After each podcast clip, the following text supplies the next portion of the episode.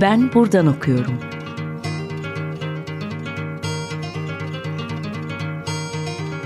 Edebiyat ve başka şeyler.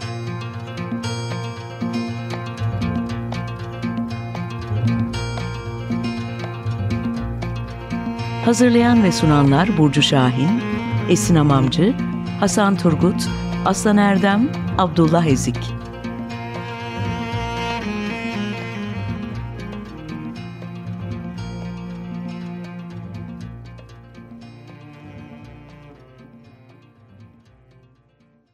Merhaba.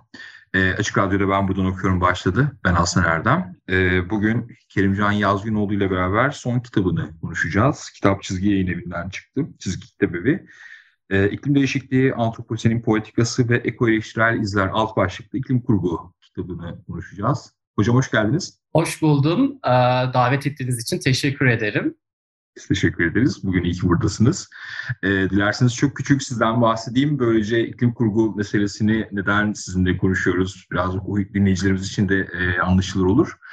E, Kerimcan Hoca, Kerimcan Yazgınoğlu İngiliz Dili ve Edebiyatı lisans öğrenimini Ankara Dil Tarih Coğrafya'da ardından yüksek lisans ve doktorasını Hacettepe'de tamamladı. E, kendisi 2018'den beri Niğde Ömer Halis Demir Üniversitesi İngiliz Dili ve Edebiyatı bölümünde öğretim üyesi olarak çalışıyor e, İngiliz edebiyatı üzerine çalışıyor daha çok ve bu edebiyatı e, çeşitli kavramlar üzerinden inceleyen çalışmaları var. Bu kavramlar beden, çevre, çevre ve kirlilik, yeşil kültürel çalışmalar, ekoeleştiri, posthumanizm, gender ve iklim değişikliği romanı e, şeklinde özetlenebilir. Az önce söylediğim gibi bugün 2022'de çıkan e, iklim kurgu metnini konuşacağız ve buradan biraz antroposen ve bu e, kaos içinde edebiyat ne yapacak meselesini e, ortaya çıkarmaya çalışacağız. E, hocam şöyle bir yerden başlayalım dilerseniz. E, insan ve insan olmayanın iklim ve iklimin yarattığı tüm sistemlerle aslında varoluşsal bir ilişkisi var.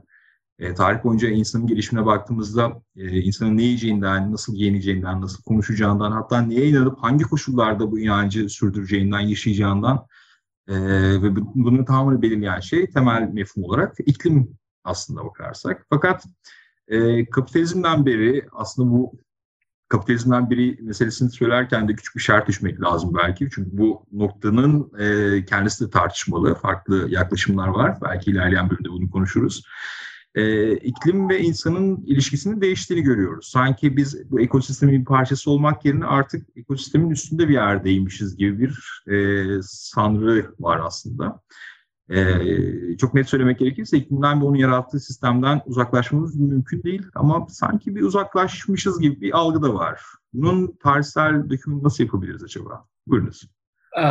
Evet aslında uzaklaştık gibi bir sanrıya sahibiz. As, e, kadim çağlardan beri e, iklim ve doğa, insan ve insan olmayan bedenlerin bir parçası. Bunu biliyoruz. Ve belirli bir denge ilişkisi içinde olduğunu da görebiliriz.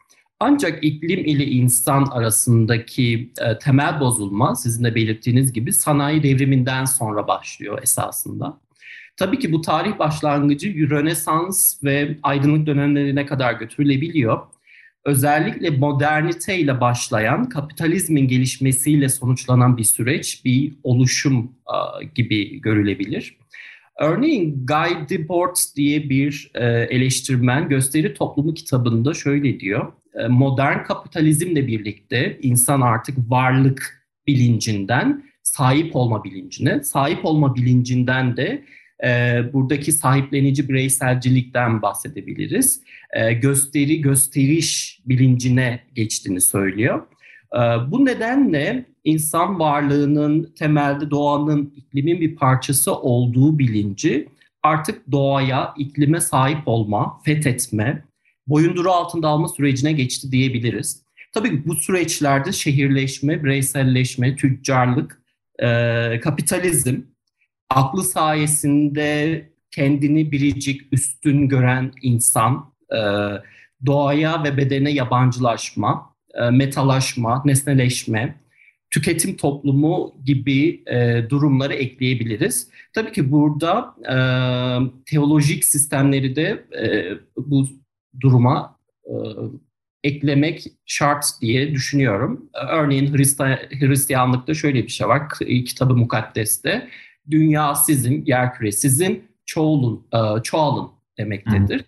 Ee, yani bu durumlarda işte günümüzde antroposen krizine, antroposen çağda neden olmuş diyebiliriz. Hı hı hı.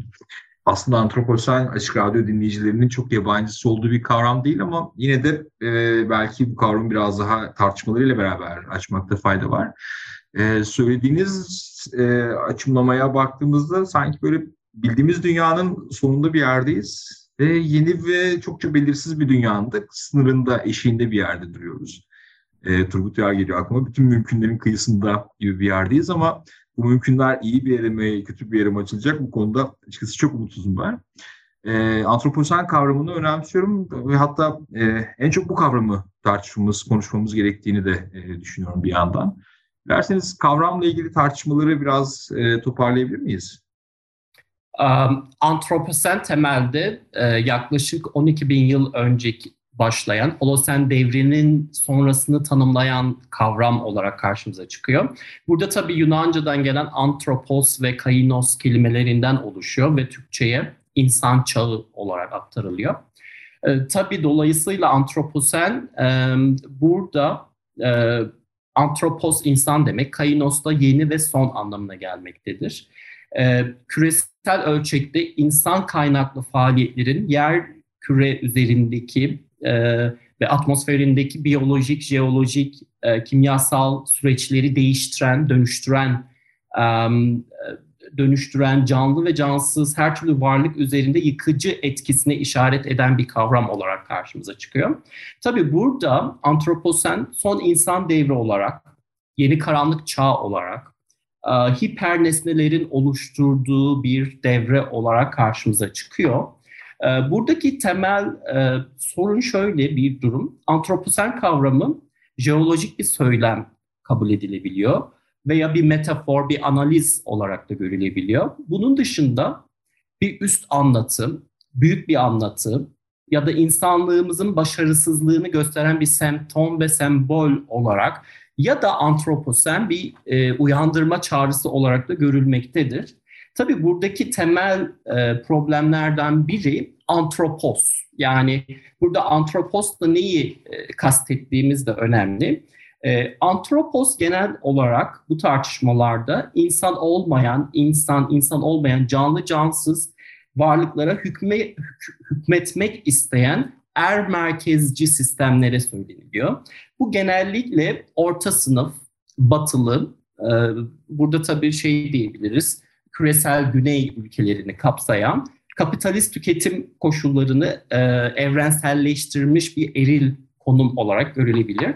Tabii ki bu tartışmalarda başlangıcıyla ilgili tartışmalar var. E, bunu derinlemesine girmek istemiyorum ama e, şöyle bir üç tarih var. 1610, 1784 ve 1945.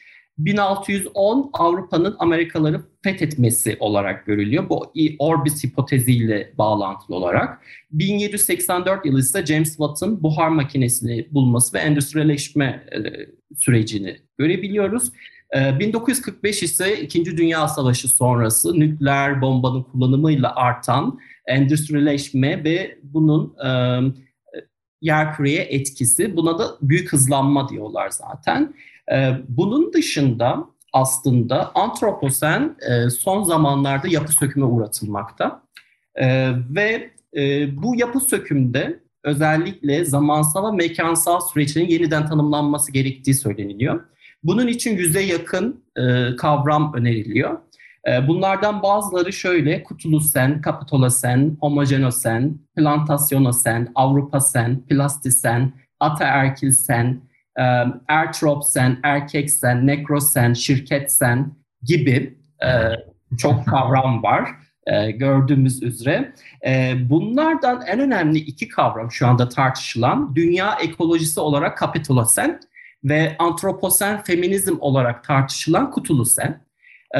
Tabii ki burada Jason Moore her şeyin e, kapitalizmle başladığını öne sürüyor ve kapitalizmin, kapitalın e, meta olarak her şeyi metalaştırdığını ve ucuz doğalar yarattığını, ucuz insanlar, insan gücü yarattığını ve her şeyin artık e, buna bağlı olduğunu söylemektedir diyebiliriz. Kısa tartışmalar bu şekilde.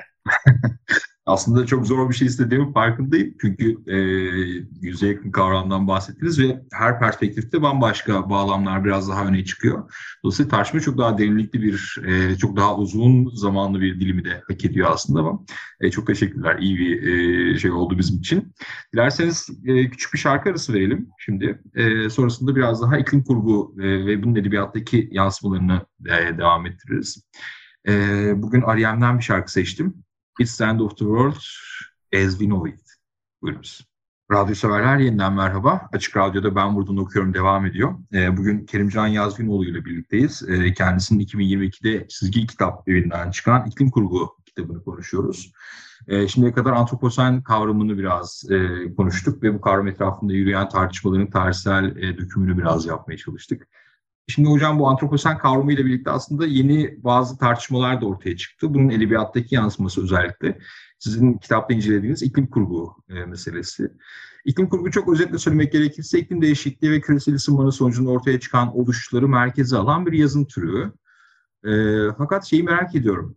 Kanon bu yazın türüne nasıl yaklaşıyor? Daha önce bizim e, yine programda e, çevirmeni İrem Uzun Asanoğlu ile birlikte konuştuğumuz Amitav Ghosh'un son çevirisi e, Büyük Kaos'taki bir sorulardan biri aklıma geliyor. O şeyi soruyordu. İklim kurgu ile ilgili kitapları nereye koyacağız? İşte yeni gerçekçilik mi, fantezi mi, bilim kurgu mu bu kitaplar ne anlatıyor? Bunu şey için önemsiyorum açıkçası. Hem kanon buna nasıl yaklaşıyor, bu metinleri nasıl alımlıyor? Bu bir yandan hem e, oluşun kendisini ortaya çıkaran bir şey. Sizin cevabınızla birlikte aslında biraz şey biraz zihnimde oluşacak. Nasıl alımlamalıyız bu meseleyi?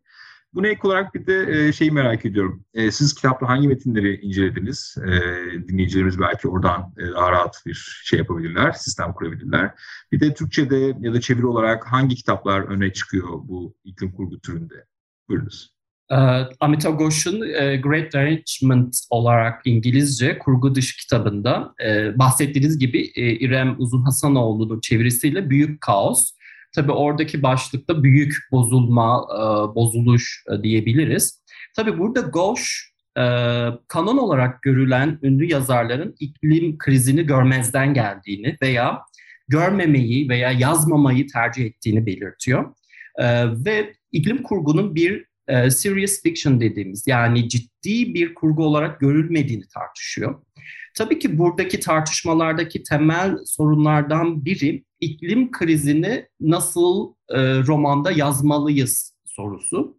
E, ve şunu da ekliyor, iklim krizinin bir tür hayal gücü krizi olduğunu da belirtiyor Goş. E, tabii iklim kurgunun genellikle post apokaliptik bir söylemle özdeşleştiğini ve bilim kurguda kendine yer bulduğunu belirtiyor. Ancak iklim kurguda e, iki izlek bizi takip ediyor. Birincisi e, yaşadığımız şu anki iklim krizini yansıtan, bu gerçekliği yansıtan anlatılar. İkincisi ise gelecekte, yakın gelecekte ve uzak gelecekte iklimi tamamen değişmiş dünyalarda gerçekleşen anlatılar. E, bu nedenle iklim kurgu tür olarak e, şey diyebiliriz, bazen sınırları aşabiliyor. Tematik olarak iklim krizine odaklansa da bilim kurgudan sosyal hicive, felaket romanlarından suç çocuk yazınına, korku fantaziden yeni modernist romana kadar e, kendinde yer buluyor. Bu yüzden iklim kurgu bana göre ne kadar spekülatif kurgunun bir parçası olarak görülse de e, e, şey diyebiliriz yeni bir e, gerçekçi kurguya sahip. Hatta burada şunu hatırlatmak isterim. Fredrik Jameson Gerçeğin Çelişkileri kitabında bilim kurguyu zamanımızın yeni gerçekçi romanı olarak görüyor. Hı hı. E, o yüzden de e, iklim kurguyu yeni gerçekçi bir tür olarak tanımlayabiliriz. Ve iklim kurgu için artık ayrı bir raf var. Yani Türkiye'de olmayabilir ama yurt dışında artık bunun için raf var. Ve artık e, canon yazan Anglo-American yazarlar artık iklim krizini ciddi anlamda yazmaya başladılar. Son 10 yıldır Türkiye'de ne yazık ki iklim krizi hayal gücü krizi olarak devam ediyor. Yani Türkiye'de bunun izleyicini görmemiz biraz zor. Tabii kitabında yaklaşık 11'e yakın bir izlek ve tema var ee, ve bundan daha fazlası da e, var. Ama temel temalara şöyle baktığımız zaman işte psikosomatik olarak travmatize olmuş insan insan olmayan özneler, e, başkalaşan doğalar, işte karanlık pastoraller, yeşil ekolojiler, işte iklim kriziyle varoluş krizi birleşerek e, hayatta kalma, hayat mücadelesi, iklim kriziyle gelen kaos, düzensizlik ve bununla birlikte sosyal çöküş, otoriter ve teknokrat yapıların ortaya çıkışı, premodern ekolojik topluluklara da sahibiz. Tabii ki en önemli olay adaletsizlik ve eşitsizlik. İklim adaletsizliği ve e, sosyal eşitsizliği görüyoruz. Burada tabii ki iklim kriziyle birlikte her özne e, mülteci durumuna düşüyor. Ekolojik mülteciler ve iklim mültecileri bunun bir parçası. E, kaynak kıtlığı, su sorunu, mülteci ve nüfus sorunu hepsi e, bu izleklerin içerisinde. E, ben kitapta Julia Berta'nın Göç romanını kullandım. Özellikle travmatize olmuş baş kişiyle değişen iklimleri ve teknokrat düzeni görebiliyoruz. E, kıyamet imgesini tufan, miti ve su elementiyle birleştiren Megan Hunter'ın sondan sonra romanını görüyoruz. Sosyal hiciv ve gerçekçi anlamda yazılan Ian McEwan'ın Solar adlı romanını görüyoruz e, diyebilirim. Ve iklim adaleti ve iklim mülteciliğini anlatan Monique Raffir'in Archipelago e, ne yazık ki Türkçe'ye çevrilmedi daha romanını görebiliyoruz. Özellikle 2015 yılında Karayip adalarından bir tanesi iklim e, krizi yüzünden e, sular altında kalmıştı. Raffi bunu güzel bir şekilde anlatıyor. E, Ray Hammond'ın Yok Oluş, John Lanchester'ın Duvar romanı, The Wall romanı bunlardan önemli. Türkiye'de ne yazık ki çağdaş edebiyatta çok örnekleri rastlayamıyoruz. E, günlük hayatımızda iklim krizi yaşamamıza rağmen bizim yazarlarımız e, ne yazık ki biraz bu duruma körleşmiş durumda. Ancak Buket Uzuner son zamanlarda iklim kurgu üzerine konuşuyor, söyleşi veriyor ve yazıyor. Tabiat dörtlemesi tabii ki. Ee, ekodistopik iklim kurgu olarak kabul edilecek de Oya Bardar'ın Köpekli Çocuklar Gecesi'ni örnek verebiliriz. Hı hı hı. Aslında az önce söylediğiniz bu hayal gücü kıtlığı meselesi sanırım biraz daha görünür oldu. E, bahsettiğiniz kitapların e, bir kısmı Türkçe'ye çevrildi ama maalesef henüz çevrilmeyenler de var. E, çok az zamanım kaldı. Siz az önce e, Jameson'a bir atıf yaptınız. Ben de Jameson'dan bir alıntıyla bitirelim istiyorum. E, belki iklim mücadelesi için karanlık bir okuma yapabileceğimiz bir cümle bu. Şey diyor Jameson, e, siz de bunu bir kitapta, e, kendi kitabınızda bir epigraf olarak kullanmıştınız. Dünyanın sonunu hayal etmek, kapitalizmin sonunu hayal etmekten daha kolay. Aslında bir tufan meselesi, kıyamet e, söylentisi, hikayesi bir yandan burada duruyor. E, şeyi sormak istiyorum aslında. E, edebiyatçılar olarak ya da diğer sanatlarla ilgilenen sanatçılar, e, eleştirmenler, kuramcılar olarak biz ne yapacağız? Yani biz Titanic batarken çalmaya, söylemeye devam eden müzisyenler gibi miyiz? Yoksa gerçekten elimizden bir şey gelebilir mi? Ne yapabiliriz? Tabii Jameson'ın bu sözü dünyanın sonu tipolojisindeki filmlerden bahsediyor. Kapitalizmin ve şirketlerin daha da güçlendiğini söylüyor. Özellikle felaket, panik, toplumsal, sosyal çöküş aslında e, buna yer veriyor. E, Naomi Klein e, Shock Doctrine kitabında şöyle diyor. Bu kapitalist sistemler, e, bu çöküşler, bu dünyanın sonu onlar için büyük fırsat ve kendi kapitalist sistem tekrar tekrar kurulmaya devam ediyor. E, çünkü yeni pazarlar demek. E, aslında James Berger e, gibi kuramcılar şöyle diyor. Biz aslında post apokaliptik bir dünyada zaten yaşıyoruz. İkinci Dünya Savaşı'ndan sonra bu dünyanın sonunu artık yaşamaya başladık. Yani ya bunu kabulleneceğiz ya bu düzeni değiştirmemiz gerekiyor. Düzeni değiştirmek için de sistemsel değişiklikler, yapısal değişiklikler, kanunlar, sosyal dayanışma ve günlük hayatımızı değiştirmemize ihtiyacımız var. E, kuramcılara, eko eleştirmenlere ve bizlere bu görev düşüyor. Bunu kolaylaştırmak, bununla ilgili e, ekolojik bilinci yaygınlaştırmak diyebilirim. Örneğin son zamanlarda degrowth diye bir e, akım var. Bu e, küçülme akımı, yavaşlama akımı. E, bireysel olarak da toplumsal olarak da artık e, bütün toplumların yavaşlaması e, ve küçülmesi gerekmektedir. Yeşil ve sürdürülebilir yaşam tasavvuru artık yeni bir gerçekliğimiz olmak zorunda e, diye düşünüyorum. Tabii burada küresel kuzey ülkelerinden başlayarak bunun e, değişmesi gerekmektedir diyebiliriz. Evet, teşekkürler. Yani çok e, dar bir zamanımız vardı ama bence en azından hem kitap merkezli bir konuşmayı kurabildik hem de biraz kavramı aydınlatabildik. Hocam çok teşekkürler. İyi ki geldiniz. Ne demek? Ben ben teşekkür ederim. Çok sağ olun e, bu konuşma için.